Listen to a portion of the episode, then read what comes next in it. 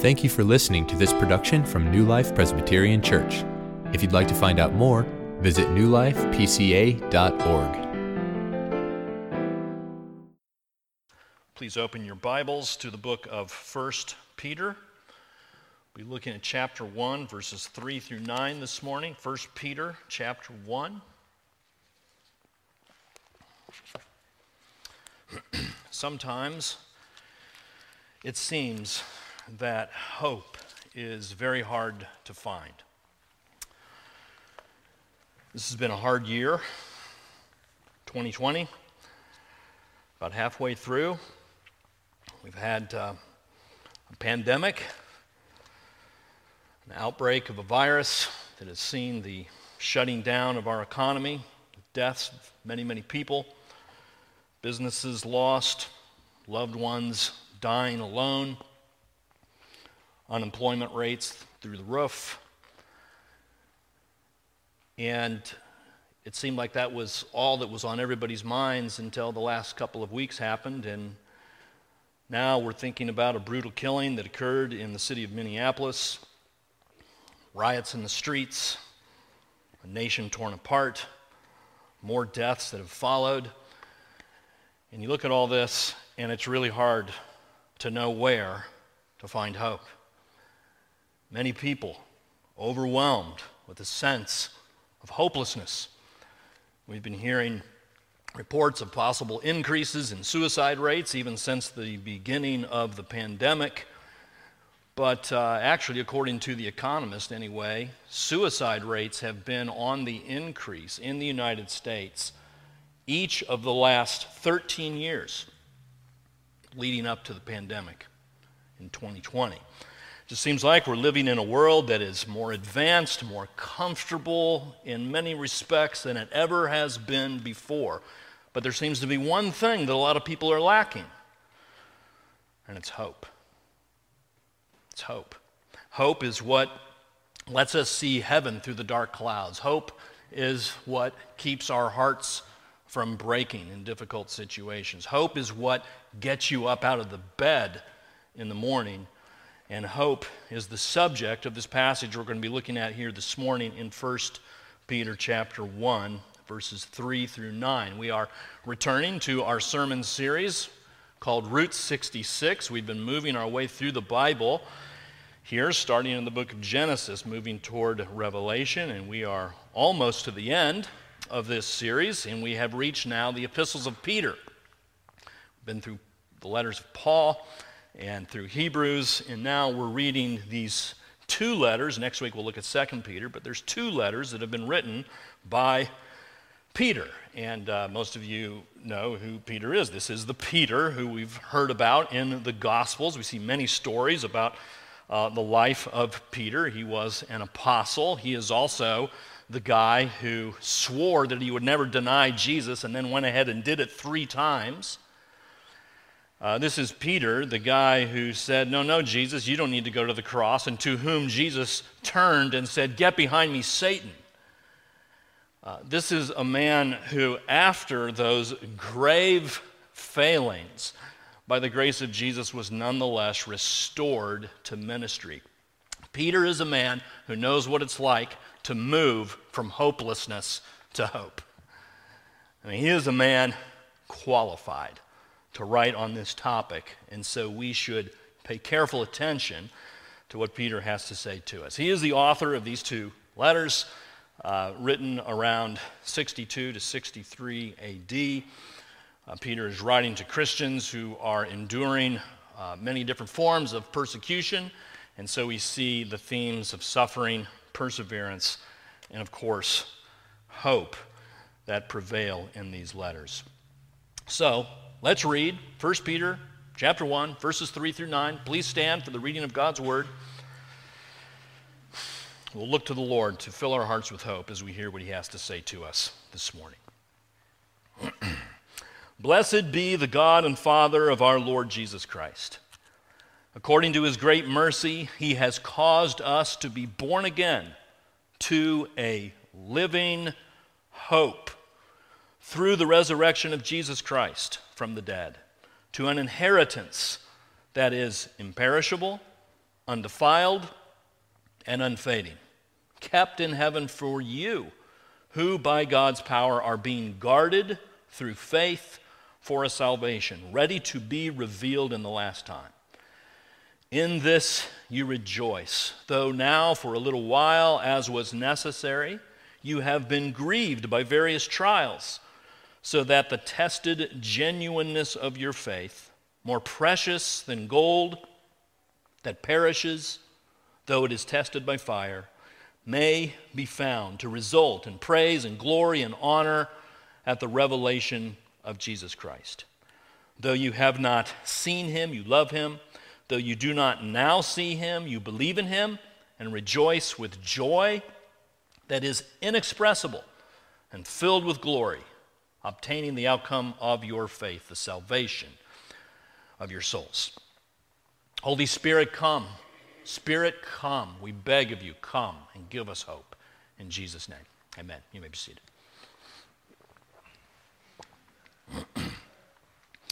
so, what does this passage tell us about hope. Where do you look if you want to find hope? If you're feeling hopeless this morning, the first thing I want to show you here is that what Peter is talking to us about is a hope that is rooted, first of all, in the past.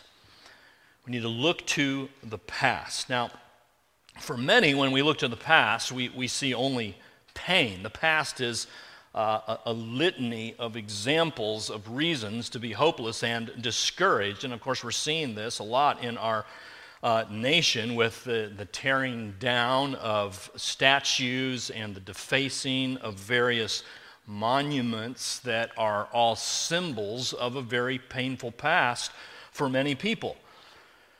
So we see many people today trying to distance themselves from the past, almost to kind of try to eradicate the past. And the idea is that we need to forget the past and move on to the future. We need to look ahead to progress. We need to set our eyes on a better future.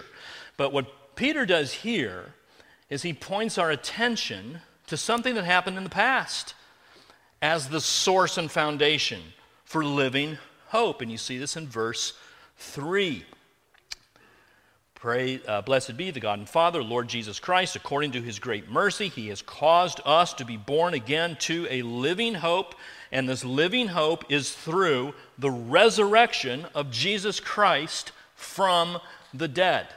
Peter's talking here about a real historical event that happened 2,000 years ago when a Jewish man, by trade a carpenter from the city of Nazareth, lived in this world, on this earth, submitting himself fully to all the demands of the Father, living a perfect life, the only one who has ever done that, but was nonetheless unjustly executed, hung on a cross, crucified, died, and was buried, dead completely dead, certifiably dead. And yet, after three days, what the scriptures tell us is that he was raised up from the dead, body and soul together, a glorious, miraculous resurrection, the most important event in all of human history. Nothing more important or significant than that will ever happen. It's something in the past that is the foundation of our hope that Peter is pointing our attention to the living hope that comes through the resurrection of Jesus Christ from the dead. I remember riding my bike through Muncie uh, years ago, and I came across some graffiti on a wall, and the graffiti said this it said, We live to die, which is the ultimate expression of hopelessness, isn't it? We have nothing to look forward to in our lives. We live, then we die, and then it's over. What Peter is telling us here is about a Savior who died to live. And if you want living hope, you need to put your faith in this living Savior. That's what Peter is telling us. This is where it starts. Living hope is found by looking past, looking to the past, to the resurrection of Jesus Christ. Now, this past event, however, it ends up having a present effect that you can benefit from this, and Christians have benefited from this resurrection because the same power that raised Jesus from the dead also has the ability to raise hearts from the dead. And we call that regeneration. Regeneration. You notice this still in verse 3. He has caused us to be born again to this living hope through the resurrection of Jesus Christ from the dead. So, this power that raised Jesus from the dead by the power of the Holy Spirit comes to us now and raises up our hearts, changes our hearts. This is what we mean when we talk about people being born again. Regeneration, born again, being made alive. These are all terms describing the same theological concept. Hearts of stone turned to hearts of flesh. Spiritually dead people made spiritually alive. The Holy Spirit brings this about by the same power that raised Jesus Christ from the dead. That's what Peter is saying. Herman Bavinck says it like this Regeneration is not a work of human strength. It's not a product of a long, gradual development of natural life, but is rather a break with the old mode of existence and the creative beginning of a new spiritual life. It is the dying of the old man and the rising of the new man. That's regeneration by the power of the resurrection of Jesus Christ from the dead. You know the story in Ezekiel chapter 37, the valley of dry bones? You probably heard that. All these bones lying in a valley. It's a vision given to Ezekiel. These dry bones are a symbol of death. And what we learn from this vision is that the Word came in and breathed life into these bones, and the bones kind of started moving around and rattling and rising up, and flesh and sinews came upon the bones, and the bones came together into a living creature. And that picture in the Old Testament is a picture of the reality of regeneration today for people who believe in the gospel. Now, what is the means by which this happens? How is it that people are born again through the power of the resurrection of Jesus from the dead? And you can see the answer to that at the end of this chapter of 1 Peter, because here's what Peter says You have been born again, regenerated, not of perishable seed, but of imperishable. How? Through the living and abiding Word of God. The Word is the good news that was preached to you. So, what we see here is a picture of people who are dead in their trespasses and sins. They don't know their right hand from their left. They are strangers to God. They have no ability to please Him. And then the word comes, the gospel is proclaimed, the Spirit joins with the word proclaimed, and hearts are changed and made alive. And people are different, they're changed, they're new creatures. And what Peter is saying is this is the living hope that we have, is that this reality can take place in our world. When people are regenerated by the Holy Spirit, something makes them different. There's a break from the past. Suddenly they have a, a sorrow for their sin. Their sin isn't bothersome to them simply because it keeps them from doing what they want. They're sorrowful in their heart because they know they've offended their Creator and their Savior and their God people who are regenerated by the holy spirit they suddenly they have an interest in the bible because the bible is how god speaks to us and they want to know what god has to say. And so they open their bibles with a genuine interest. That's what happens when people are regenerated. People see jesus not just as a as a, as a religious leader who shows them how to have a good, happy life. They see Jesus as a dying, crucified Savior who gave himself for their salvation and is risen from the dead. Regenerated people see Jesus as their hero and their champion, and all their hope is in him. That's a sign of regeneration. That's what the Holy Spirit does to people who are born again. But you know what else happens when people are born again? Policemen who abuse their authority are brought to sorrow over that and they repent. Authority figures who take advantage of the weak and the oppressed are overcome with a heart of compassion for the weak and the sorrowful. People who are driven by white supremacism and racism repent of their hate they turn from it. Authorities see themselves as servants of their constituents, not as an opportunity to lord their authority over them. Citizens of nations see themselves as humbly submitting to their authorities, and they gladly do so.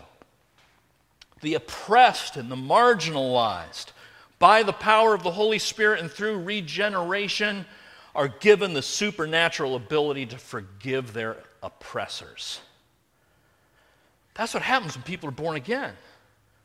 People are changed, they're made new. This is the question that so many of us are asking today. It is how do we fix what is broken in our world? How do we fix this? It just seems to be getting worse. It's 2020. We're enlightened, progressive people, right? and it doesn't seem like things are getting any better. How do we fix what is broken? Well, there's a lot of ideas about that. Some people say it's an outside in solution, others say it's an inside out solution.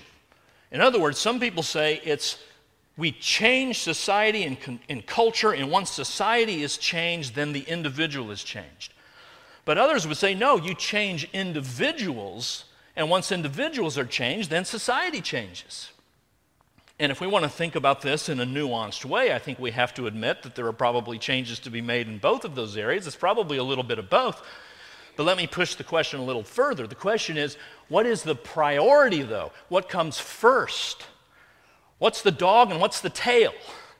What's the engine and what's the caboose in that relationship? What everybody wants right now in this world and in our nation what we really want, they won't put it in this way because we don't all think in biblical terms, but what we're all longing for is the kingdom of God on earth. That's what we want. We want a state of affairs where righteousness, peace, and justice flourish. That's the kingdom of God. How does that come? How does the kingdom of God come to earth? How does the kingdom of God flourish on earth? Where does that start? Is it outside in? Do we change society so that society forces the kingdom of God to take a primary role? John chapter 3. Jesus is speaking to Nicodemus. And you remember what Jesus says? Nicodemus, unless you are born again, you will never see the kingdom of God. You can't see the kingdom apart from being regenerated by the Holy Spirit based on the power of the resurrection of Jesus Christ from the dead. Friends, today, so many people, they want the kingdom, but they don't want the king. If we want kingdom to flourish in this world, we need to call people to submit their knee, to bow their hearts to the king.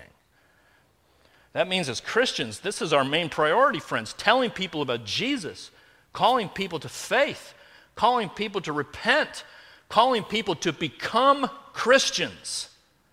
That's our hope. That's the living hope for this world and this life. J. Gresham Machen, I quote him a lot, one of my heroes. Here's what he says It is upon this brotherhood of born again sinners, this brotherhood of the redeemed, that the Christian founds the hope of society. He finds no solid hope in the molding of human institutions under the influence of the golden rule, do to others as you would have them do to you. A building cannot be constructed when all the materials are faulty, and a blessed society cannot be formed out of people who are still under the curse of sin.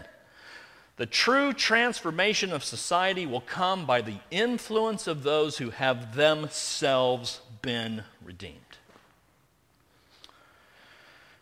Gospel first, friends. As people are changed, as individuals are changed, the society changes. We don't look to society to change individuals, we look to the gospel to change individuals, that people would be born again. So that's the foundation of hope that Peter gives to us a hope that's rooted in the past, in an event that happened 2,000 years ago on Calvary. But we also do see, it's not just looking to the past, we also see that there is a hope that is only fully realized in the future. It's not a hope that's fully realized right now. It's something that we, we do look ahead to. And what Peter calls it is an inheritance in verse 4. Born again to a living hope through the resurrection of Jesus Christ from the dead to an inheritance. He goes on at the end of verse 4. He says, This inheritance, Christian, it's, it's being kept for you. Uh, verse 5 By God's power, it's being guarded through faith for you, for a salvation to be revealed in the last time. So Peter is talking about an inheritance that's in our future at the last time. The last time was when Jesus comes again to bring history to a close. And at that time, we're going to receive an inheritance. And until then, God, in His mercy and grace, is guarding it for us, for you. He's keeping it for you and for me. And Peter says we need to look. Our living hope is in part at least, found in this future reality, this inheritance that's promised to all of us. I received a phone call this past week. I wasn't expecting it, but uh, a phone call from a good friend of mine who's actually been incarcerated for the last 15 years. And he called me, and he's now released.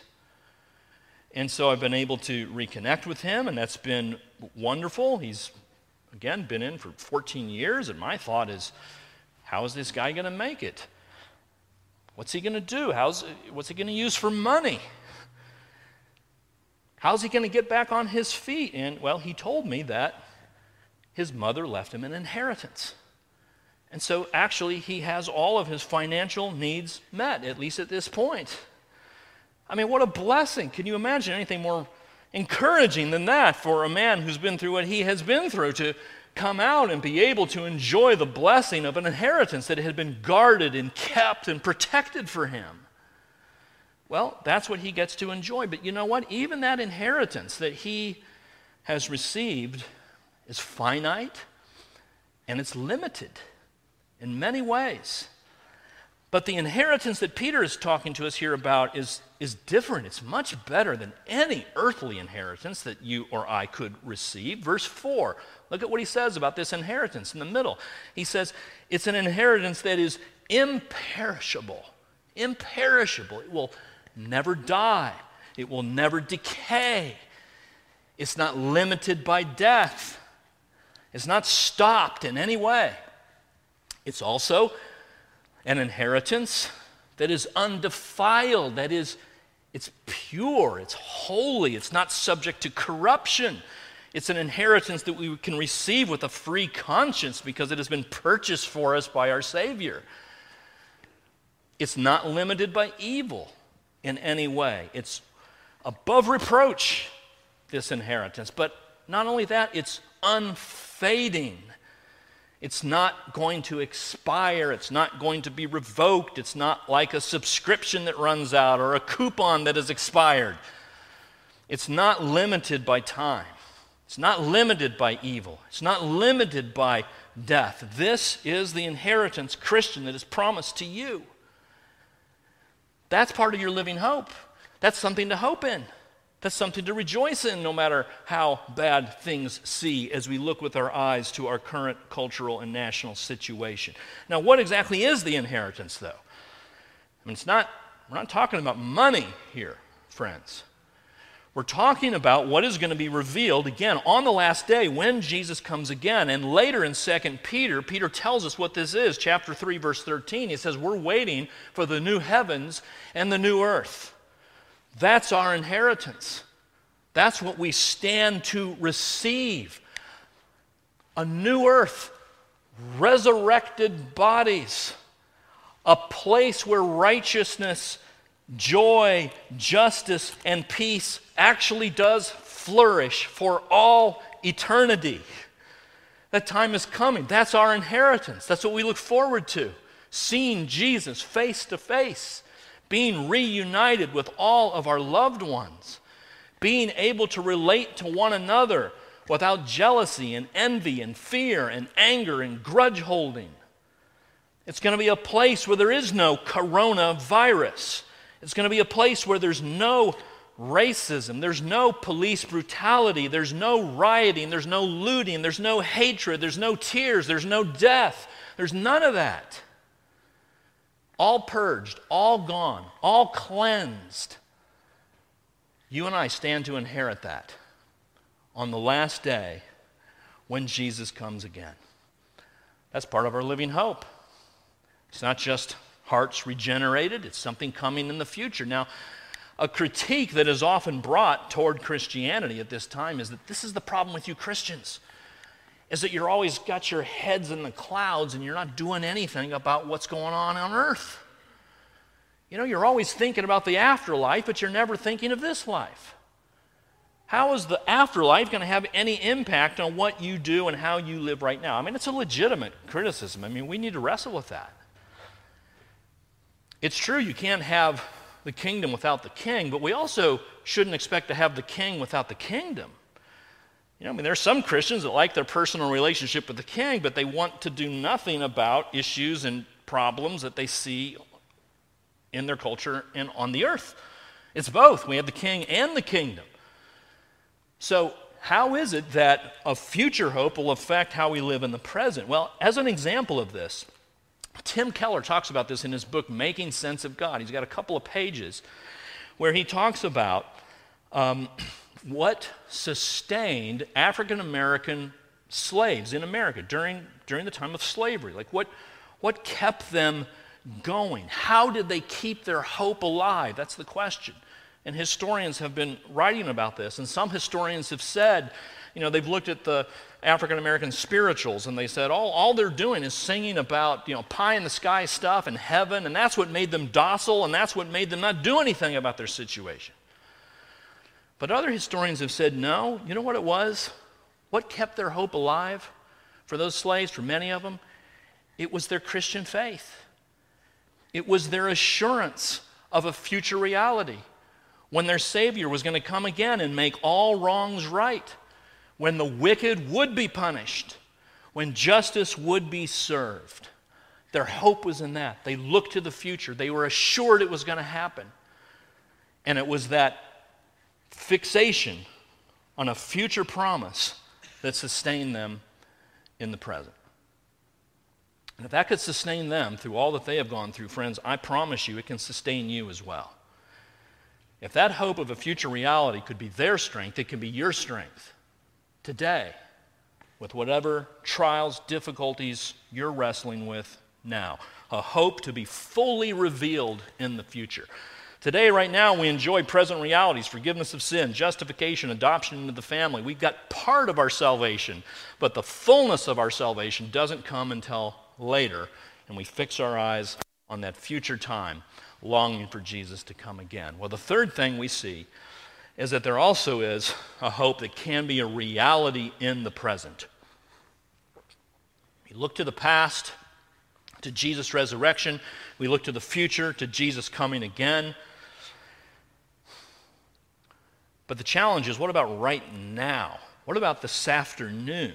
What about tomorrow morning when you wake up and face whatever it is that you have to face? I mean, that's boots on the ground, right? That's where we want the hope. And Peter even kind of acknowledges the difficulty of this in verse 8. He says, You know, you, you have not seen him, though you love him. You, you do not see him now. You believe in him and rejoice, but you know, you, you, you can't see Jesus. He's resurrected, he's ascended at the right hand of the Father. We have to walk by faith. That's not easy. But more specifically, he acknowledges in verse 6 that what makes it so hard to have hope in the present is trials that we all face. Verse 6 In this you rejoice, though now for a little while, as was necessary, you have been grieved by various trials you see that word now? In this you rejoice. Though now, right now, on the ground, in the present reality, you're overwhelmed with trials. And that might be your experience right now. I don't know what trials you might be going through, what you might be wrestling with.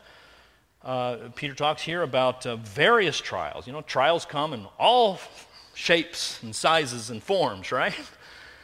It can be the trial of not being married. It can be the trial of being in a marriage that's hard. It can be the trial of losing your job. It can be the trial of not being able to find a job. It can be the job of, or the trial of being sick once, but it could be the trial of being sick now a second, third, or fourth time. It can be the trial of loneliness, being falsely accused, feeling friendless. Trials come in a variety of ways, right? But the way Peter is talking about this is extraordinary, right? Do you see these words? Like verse 6 Rejoice. In this you rejoice, though now for a little while you have been grieved by various trials. Isn't that interesting? Rejoicing and grieving can apparently happen at about the same time. You've been grieved, but you are rejoicing. He talks in verse 8 You do not see him now, you believe in him, and you rejoice with a joy that is inexpressible. How can that be? That doesn't make any sense. How is it that in your trials you can actually rejoice. And I think the answer that's given to us right here in the text is because in our trials we have to know and reacquaint ourselves with the truth that our trials are not mistakes, they're not accidents, they don't come to us randomly, they're not wasted, they're not God punishing us. That in our trials, God, in His wisdom and grace, is at work. He's doing something. This isn't a mistake. It's not random. It's not accidental. God has a purpose. You can't really see it right now, but He's doing something in you and for you. He is at work. He's not absent. It feels like He's absent, but He's not because the Scripture tells us He's not. He's at work. And the way Peter describes this is by using this illustration of gold in verse 7. Here's why we should be able to rejoice it's so that the tested genuineness of your faith more precious than gold that perishes, though it is tested by fire, may be found to result in praise and glory and honor at the revelation of Jesus Christ. So it, here's what would happen. People would, you know, gold, a precious metal, very valuable, it would be put in a furnace. It would be smelted, it's called. It's a way of burning away all of the impurities of the metal so that what would come out at the end is something perfect and refined. And what Peter is saying here is that this is what's going on. Your faith is like gold. It's when you're going through trials, it's like you're being put in a furnace. God's putting you in the furnace. But when you're in the furnace, God is at work. And what is He doing? He's burning away the impurities. He's burning away the warts and the blemishes that have attached themselves to your faith. You have faith. Yes, you believe in Jesus, but along with that is your pride, and your ugly pride is attached to your faith, and your idolatry is attached to this side of your faith, and your unbelief is on the underside of your faith, and your self reliance is up here on this side of your faith, and your faith is carrying along these things. And when you go through trials, what God is doing is He's burning those things away, eliminating them, sharpening them, shaving them off, so that at the revelation of Jesus Christ, when he comes again, and he even talks here about gold that perishes, what he's saying is that one day gold's going to perish, it's going to be totally worth nothing, it's going to fade away. But what's going to be standing when everything else is gone? Your faith. Your faith in Jesus, which is much more valuable, Peter says, than any kind of material blessing you could earn or have in this world. I mean, do you believe that? I mean, we live by sight so often, right? We live with our hearts attached to material blessings and comfort and money. And what Peter is saying is something much more important is going on than just making you happy and comfortable. And you should be thankful for that. You should be grateful for that. Even in your trials, God is shaping your faith. And that's what's going to last forever. J.C. Ryle says this There is nothing which shows our ignorance so much as our impatience under trouble. We forget that every trial is a message from God. Trials are intended to make us think, to wean us from the world, to send us to the Bible, to drive us to our knees. Prosperity is a great mercy. Amen. We love prosperity. But adversity is a greater one if it brings us to Christ. That's what God is doing right now in the trial that you're wrestling with, refining your faith. Are you hopeless this morning? Are you more hopeful now? I, I, I hope you are. as a result of hearing what God has to say to us this morning through this letter, if you're hopeless, friends, look to the past. Pick up your eyes from your news feed and all that you're hearing about what's going on in our world. Let's just turn away from that for a moment and look to the past. Look to what the scriptures tell us about what happened 2,000 years ago when the man Jesus Christ died for your sins and was raised from the dead. Fix your eyes there. And look for the Holy Spirit to change hearts as you tell other people about that. Look to the past, but also look to the future. You've got a glorious inheritance coming your way. And it can't be lost because God, the creator of the universe, is guarding it for you and waiting for the time when you will be reunited with Him. Our sufferings are not worthy to be compared to the glory that is to be revealed to us in the future.